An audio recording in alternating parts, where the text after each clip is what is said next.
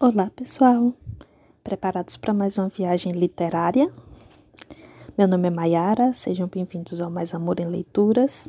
Nós estamos lendo o livro O Homem Mais Rico da Babilônia. Nós estamos no capítulo 3 e hoje nós vamos ler a segunda parte do capítulo 3, onde ele vai trazer a quarta, a quinta, a sexta e a sétima solução. Então vamos lá. A quarta solução. Proteja o seu tesouro contra a perda. Assim falou Arcade para sua turma no quarto dia. O infortúnio ama uma brilhante marca. O dinheiro que o homem poupa deve ser guardado com firmeza, do contrário, corre o risco de perder-se.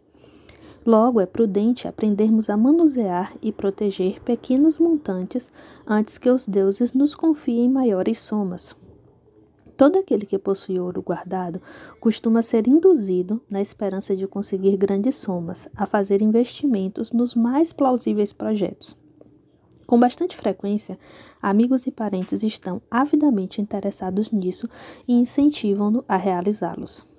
O primeiro princípio saudável de um investimento é a segurança do capital aplicado, ou seja, o principal.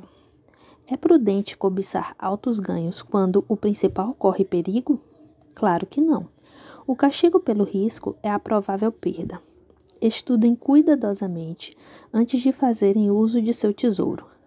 Cada promessa de que ele possa ser recuperado com segurança não se deixem enganar pelo romântico desejo de fazer fortuna rapidamente.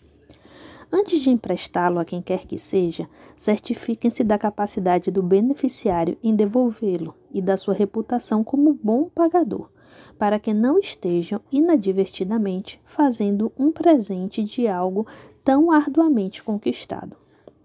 Antes de destiná-lo a um investimento em qualquer campo de negócios, acautelem-se contra todos os, os perigos possíveis.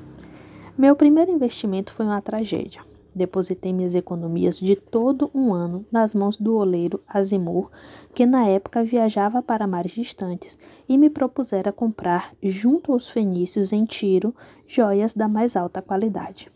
Quando voltasse, nós as venderíamos e dividiríamos os lucros. Os fenícios comportaram-se como salafrários e venderam-lhe pedaços de vidro. Meu tesouro se perdeu Hoje a minha experiência teria me mostrado imediatamente a tolice de confiar a um moleiro a tarefa de comprar joias. Por isso, acho-me à vontade para aconselhar-lhes. Não confiem demasiadamente em seus próprios conhecimentos, porque podem estar destinando seus tesouros a investimentos perigosos. Procurem, antes de tudo, a opinião em geral correta das pessoas acostumadas com negócios e lucros. Tais conselhos são dados de graça e chegam a ter um valor equivalente à soma que desejam investir. Na verdade, um valor bem real, já que podem evitar que vocês percam o dinheiro aplicado. Esta é, portanto, a quarta solução para a falta de dinheiro e de grande importância, pois previne que as suas economias vão por água abaixo no momento depois de terem crescido tanto. Protejam seus tesouros contra a perda, investindo onde o principal esteja a salvo, onde possa ser reivindicado sempre que o desejarem, e onde fique claro para vocês que vão realmente conseguir uma bela renda. Consultem homens experimentados. Sigam a opinião daqueles que lidam habitualmente com dinheiro. Deixem que o tirocínio deles proteja seus tesouros contra os investimentos de alto risco. A quinta solução. Façam do lar um investimento lucrativo. No quinto dia de aula, Arcade falou assim para os alunos: Se um homem separar nove partes dos seus ganhos para que ela, para com elas viver e gozar a vida, e se ainda alguma delas puder ser empregada no investimento lucrativo sem prejuízo do seu bem-estar, então seus tesouros crescerão rapidamente. A maioria dos babilônios mora muito mal com suas famílias. Pagam aluguéis abusíveis e rigorosos proprietários em troca de aposentos onde suas mulheres não têm sequer um cantinho para plantar as flores que tanto, tanto alegram seus corações, enquanto os filhos não podem brincar senão nas passagens escuras. Nenhuma família pode gozar plenamente a vida a menos que tenha um pedaço de chão onde as crianças possam brincar ao sol e onde a esposa possa plantar não somente árvores frutíferas, mas também verduras para alimentar os seus. Que homem não se sentiria feliz em poder comer os figos de suas próprias figueiras e as uvas de suas próprias videiras?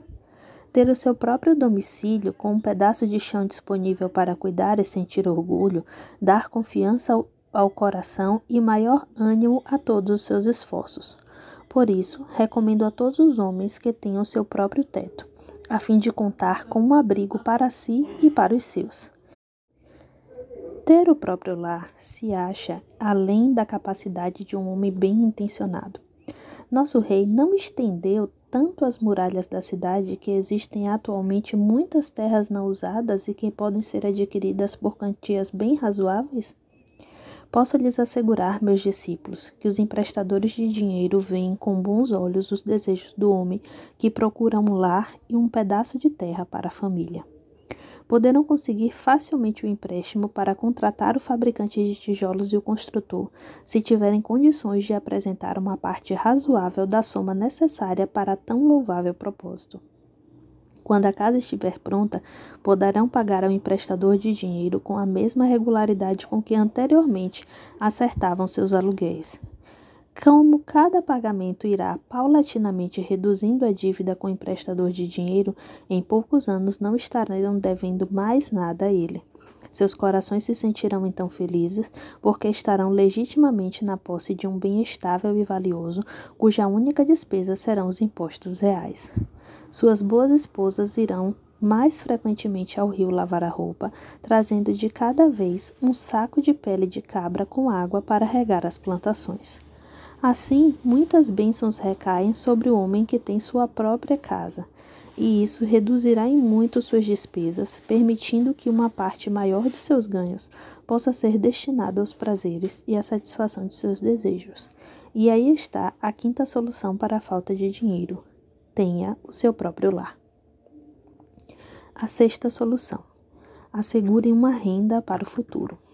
Arcade começou a sexta aula com estas palavras: A existência de um homem vai da infância à velhice. Este é o caminho da vida, e nenhum homem pode desviar-se deles, a menos que os, os deuses o chamem prematuramente para o mundo do além. Por isso digo-lhes que cabe a todo homem providenciar uma renda condizente para os dias futuros, quando ele não for mais jovem, e providenciar que a família não fique na penúria quando já não puder contar com ele para o seu conforto e sustento. Essa lição lhes ensinará a prover uma bela reserva para quando o próprio tempo os tiver tornado menos capazes de aprender. O homem que, em virtude de sua compreensão das leis da riqueza, adquire crescentes lucros acumulados, deve ter o pensamento voltado para os dias futuros. Deve planejar certos investimentos ou provisão que dure com segurança por muitos anos, que estarão disponíveis quando chegar o tempo que ele tão prudentemente previu. Um homem pode prover-se com segurança para o futuro de diversas maneiras. Pode buscar um esconderijo e ali enterrar o seu tesouro. Mas, por maiores que sejam os cuidados para ocultá-lo, corre o risco de tornar-se uma festa para os ladrões. Trata-se, portanto, de algo que não recomendo a ninguém. Pode comprar casas e terras para, seu, para esse propósito. Se prudentemente escolhidas em função de sua utilidade e valor futuro, permanecerão valorizadas, com possibilidade de ótimos rendimentos e até de encontrar excelentes compradores se for o caso de vendê-las pode confiar uma pequena soma ao emprestador de dinheiro e aumentá-la em períodos regulares. Os juros que o emprestador acrescenta ao capital logo o tornará maior. Conheço um fazedor de sandálias chamado Ansan que me contou um dia desses que todas as semanas durante oito anos confiou a seu emprestador de dinheiro duas moedas de prata. O homem fez recentemente um cálculo que deixou o fazedor de sandálias na maior felicidade.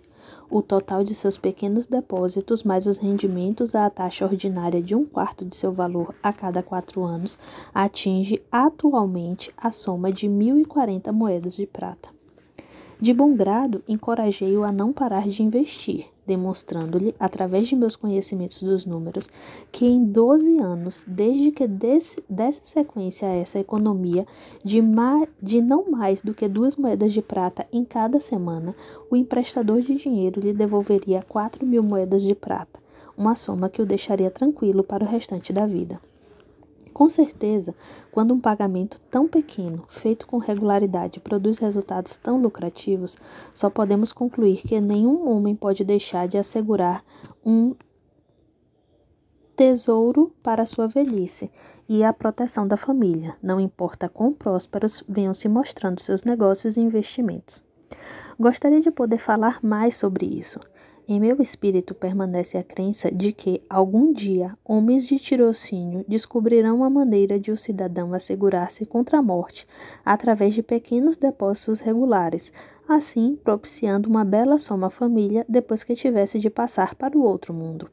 Vejo isso como algo desejável, digno da mais alta recomendação. Mas hoje ainda não é possível, porque não haveria homem ou sócio com uma duração de vida suficiente para operar tal sistema que deve ser uma coisa tão estável como o trono do rei. Sinto que algum dia um plano como esse existirá e será uma grande bênção para muitos homens, porque mesmo o pe primeiro pequeno pagamento tornará disponível uma razoável fortuna para a família dos membros que viessem a falecer. Mas, já que vivemos em nosso próprio presente e não nos dias que ainda estão por vir, devemos tirar vantagem dos meios e métodos à disposição para realizar os nossos propósitos. Por isso, recomendo a todos os homens que, por meios prudentes e bem pensados, se garantam contra, contra uma reserva minguada nos anos de sua maturidade pois uma carência de fundos para um homem que já não se acha em condições de ganhar dinheiro ou para uma família sem um líder é uma dolorosa tragédia. Aqui temos, portanto, a sexta solução para a falta de dinheiro. Seja providente quanto às necessidades de sua velhice e quanto à proteção de sua família. A sétima solução: aumente sua capacidade para ganhar. Foram as, as, seguintes foram as seguintes as palavras de Arcade para sua turma no sétimo dia.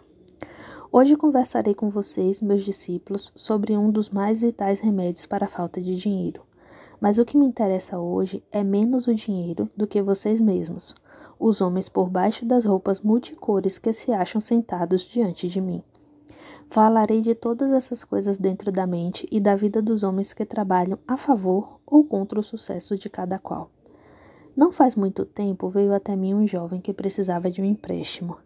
Quando lhe perguntei por que estava necessitando de dinheiro, queixou-se de que seus ganhos eram insuficientes para custear suas despesas.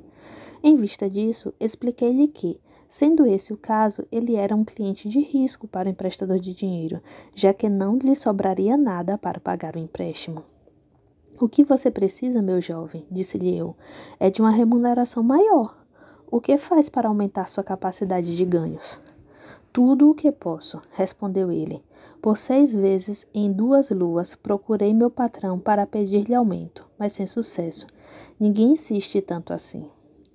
Não pude deixar de sorrir diante daquela ingenuidade, mas ele possuía um dos mais vitais requisitos para aumentar seus ganhos. Dentro dele havia o enorme desejo de ganhar mais, um correto e elogiável desejo. O desejo é a condição para a realização. Os desejos devem ser fortes e definidos. Desejos gerais não passam de vagas aspirações. O homem que deseja ser rico manifesta um pequeno propósito. O homem que deseja cinco moedas de ouro manifesta um propósito tangível, passível de ser buscado. Depois de ter alimentado seu propósito por cinco moedas de ouro com a força que um propósito necessita, Pode então procurar maneiras similares para obter 10 moedas, 20 moedas, mil moedas, até que finalmente se torne rico. Depois de aprender a garantir um pequeno, mas definido, deverá um pequeno, mas definido desejo terá suficiente experiência para garantir um outro de maior amplitude. Esse é o processo através do qual a riqueza é acumulada. Primeiro pequenas somas, depois maiores, à medida que o homem aprende a se tornar mais capaz. Os desejos devem ser simples e definidos, costumam malograr, porém, quando são muitos, confusos ou se acham além da capacidade de um homem realizá-los. À proporção que um homem aperfeiçoa sem seu ofício, sua capacidade para ganhar dinheiro também cresce.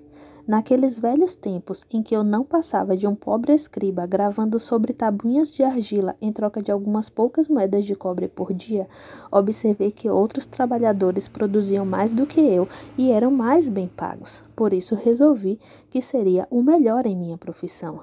Não demorei muito a descobrir a razão do grande sucesso deles. Comecei a ter mais interesse pelo trabalho, a concentrar-me mais nas tarefas, a ter mais persistência em meus esforços. Com o tempo, poucos homens podiam igualar minha produção diária. Mantendo um razoável ritmo de trabalho, minha crescente habilidade foi recompensada. E não precisei procurar por seis vezes meu patrão em busca de reconhecimento. Quanto mais conhecimentos adquirimos, mais podemos ganhar. O homem que busca aprender sempre mais, sempre mais sobre sua profissão será ricamente compensado. Se for um artesão, deve informar-se sobre o método e ferramentas utilizados por um companheiro de maior perícia no mesmo ramo. Se trabalha com a lei ou com a assistência médica, pode consultar e trocar informações com outros da mesma atividade. Se é comerciante, deve continuar pesquisando boas mercadorias passíveis de serem vendidas a preços mais baixos. Os negócios humanos mudam e aperfeiçoam-se porque cidadãos entusiasmados estão sempre procurando melhorar a própria habilidade a fim de servirem com mais eficiência e qualidade àqueles de que dependem. Por isso, sugiro a todos os homens que se ponham na linha de frente do progresso e não fiquem parados, sendo passados para trás. Muitas coisas podem enriquecer a vida de um homem com vantajosas experiências. Aqui estão algumas resoluções que um homem deve tomar se respeita a si mesmo. Ele deve pagar suas dívidas com toda a pontualidade de que for capaz, não adquirindo nada que não tenha condições de saldar. Deve cuidar da família de modo que esta possa pensar e falar bem dele deve fazer um testamento a fim de que, caso os deuses o chamem para si, possa ser feita uma divisão adequada e honesta de todos os seus bens. Deve ter compaixão pelos que sofrem ou foram atingidos pela desventura e ajudá-los na medida de suas possibilidades. Deve ter atenções para os que lhe querem bem. Assim, o sétimo e último remédio para a falta de dinheiro é cultivar suas próprias aptidões, estudar e somar conhecimentos, tornar-se mais habilidoso e agir sempre respeitando a si mesmo. Dessa forma, adquirirá suficiente autoconfiança para realizar seus mais acalentados desejos. São essas, portanto, as sete lições para a falta de dinheiro, que, em função da experiência acumulada durante uma longa e bem-sucedida vida, julgo poder comunicar a todos os homens que desejam riqueza. Há mais ouro na Babilônia, caros discípulos, do que pode sonhar qualquer um de vocês. Há abundância para todos. Vão e pratiquem essas verdades, para que possam prosperar e enriquecer continuamente, como é de seu direito.